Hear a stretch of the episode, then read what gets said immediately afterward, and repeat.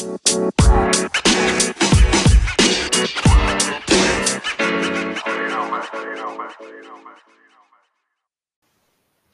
right, welcome back for chapter 10. Here we go. Uh, Jonas is going to, Jonas just got all his rules from his job and he's a little overwhelmed. And uh, hopefully he's, we're going to see a little bit more about that now. Chapter 10. I go in here, Jonas, Fiona told him when they reached the front door of the house of the old. Sorry, my alarm coming off my phone. That's awesome. Okay. Um, at the house of the old after parking their bicycles in the designated area. I don't know why I'm nervous, she confessed. I've been here so often before. She turned a folder over in her hands. Well, everything's different now, Jonas reminded her. Even the nameplates on our bikes, Fiona laughed. During the night, the nameplate of each new 12 had been removed by the maintenance crew and replaced with the style that indicated citizen in training. I don't want to be late, she said hastily and started up the steps. If we finish at the same time, I'll ride home with you. Jonas nodded, waved to her, and headed around the building toward the annex, a small wing attached to the back. He certainly didn't want to be late for his first day of training either. The annex was very ordinary its door unremarkable. He reached for the heavy handle, then noticed a buzzer on the wall, so he buzzed instead. Yes? The voice came through a small speaker above the buzzer. It's, uh, Jonas? I'm the new, I mean, come in. A click indicated that the door had been atta- unlatched. The lobby was a very was very small and contained only a desk at which a female attendant sat working on some papers. She looked up when he entered, then to his surprise she stood, it was a small thing, the standing, but no one has ever stood automatically to acknowledge Jonas as present before. Welcome, receiver of memory, she said respectfully. Oh, please, he replied uncomfortably. Call me Jonas. She smiled, pushed a button, and heard a click that unlocked the door to her left. You may go right on in, she told him. Then she seemed to notice his discomfort to realize its origin. No doors in the community were locked, ever, none that Jonas knew of anyway.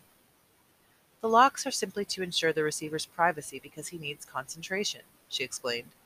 It would be difficult if citizens wandered in looking for the Department of Bicycle Repair or something. Jonas laughed, relaxing a little. The woman seemed very friendly, and it was true. In fact, it was a joke throughout the community that the Department of Bicycle Repair, an unimportant little office, was relocated so often that no one ever even knew where it was. There's nothing dangerous here, she told him. But, she added, glancing at the wall clock, he doesn't like to be kept waiting. Jonas hurried through the door and found himself in a comfortably furnished living area. It was not unlike his own family in its dwelling. Furniture was standard throughout the community. Practical, sturdy, for the function of each piece clearly defined. A bed for sleeping, a table for eating, a desk for studying. All of those things were in this spacious room, though each was slightly different from those in his own dwelling. The fabrics on the upholstered chairs and sofa were slightly thicker and more luxurious. The table legs were not straight like those at home, but slender and curved, with a small carved decoration at the foot. The bed, in an alcove at the far end of the room, was draped with a splendid cloth embroidered over its entire surface with intricate designs. But the most conspicuous difference was the books.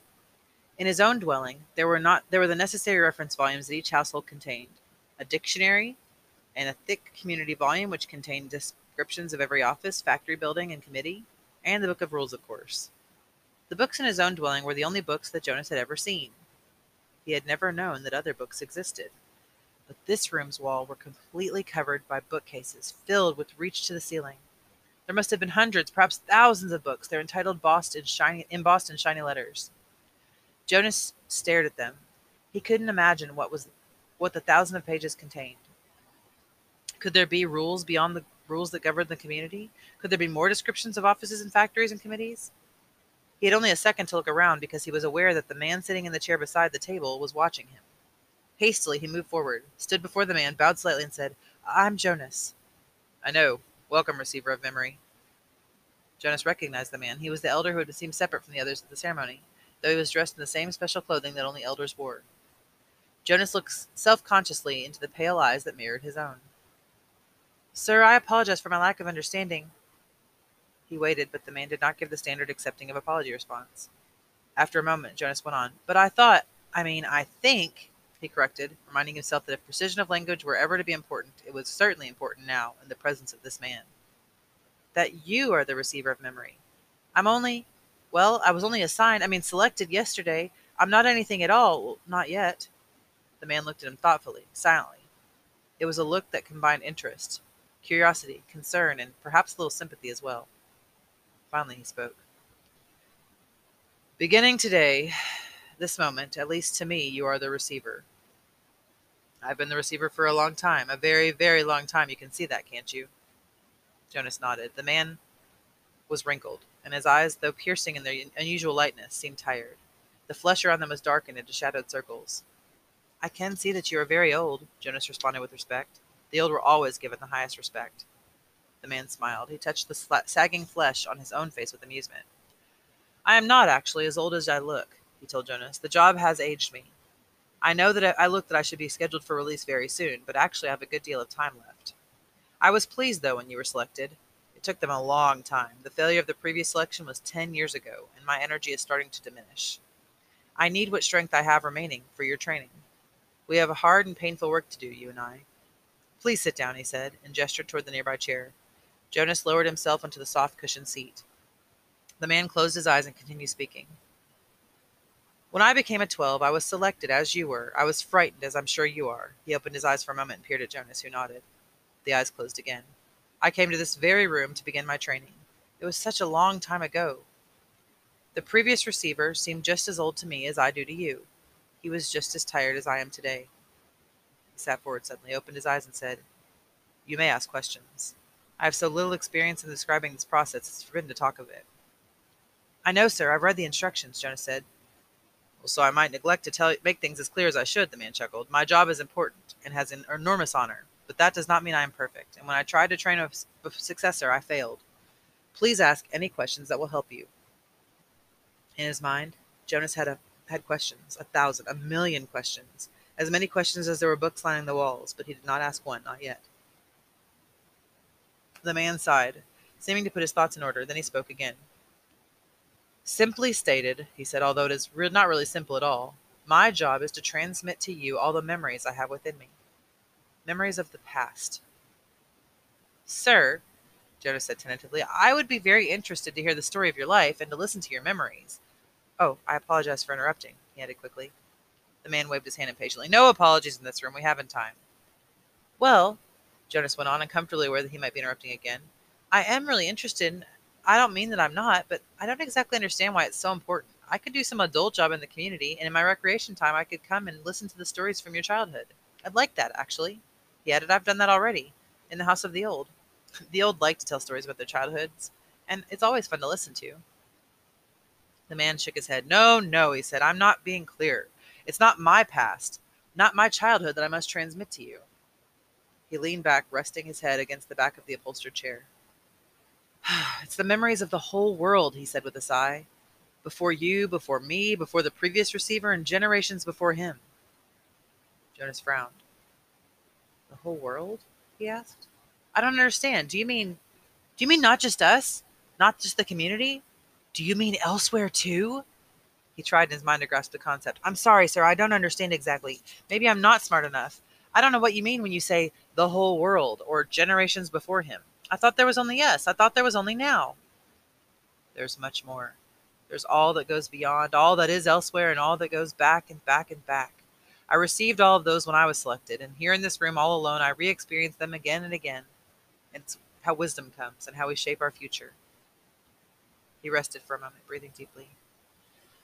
I am so weighted with them, he said. Jonas felt terrible concern for this man suddenly. It's as if the man paused, seeming to search his mind for the right words for description. It's like going downhill through deep snow on a sled, he said, finally. At first, it's exhilarating the speed, the sharp, clear air, but then the snow accumulates, builds up on the runners, and you slow. You have to push hard and keep going, and. He shook his head suddenly and peered at Jonas. That meant nothing to you, did it? he asked. Jonas was confused. I didn't understand it, sir. Of course you didn't. You don't know what snow is, do you? Jonas shook his head. Or a sled. Runners? No, sir, Jonas said. Downhill, the term means nothing to you? nothing, sir. Well, it's a place to start. I've been wondering how to begin. Move to the bed and lie face down. Remove your tunic first. Jonas did so a little apprehensively. Beneath his bare chest, he felt the soft folds of the magnificent cloth that covered the bed. He watched as the man rose and moved first to the wall where the speaker was. It was the same sort of speaker that occupied a place in every dwelling. But one thing about it was different. This one had a switch, which the man deftly snapped to the end that said off. Jonas almost gasped aloud. To have the power to turn the speaker off? It was an astonishing thing. Then the man. so it's like the intercom systems we have in our classrooms. You know, a, a we can we can call the office anytime, but the office can also buzz in our, my room anytime, and they can listen to my room at any time if they want to. That's how the speakers are in this community. They can listen to what's ever going on, but this the receiver can turn the speaker to off. Then the man moved with surprising quickness to the corner where the bed was. He sat on a chair beside Jonas, who was motionless, waiting for what would happen next. Close your eyes. Relax. This will not be painful. Jonas remembered that he was allowed, that he had been encouraged to ask questions. What are you going to do, sir? he asked, hoping that his voice didn't betray his nervousness. I'm going to transmit the memory of snow, the old man said, and placed his hands on Jonas's bare back. All right, that's it for today. So we're we're starting to grasp a little bit about what this job might mean, but not enough yet. I think we'll get some more experiences that'll help you guys understand what's happening in this world. Um, all right, that's all for today. See you later.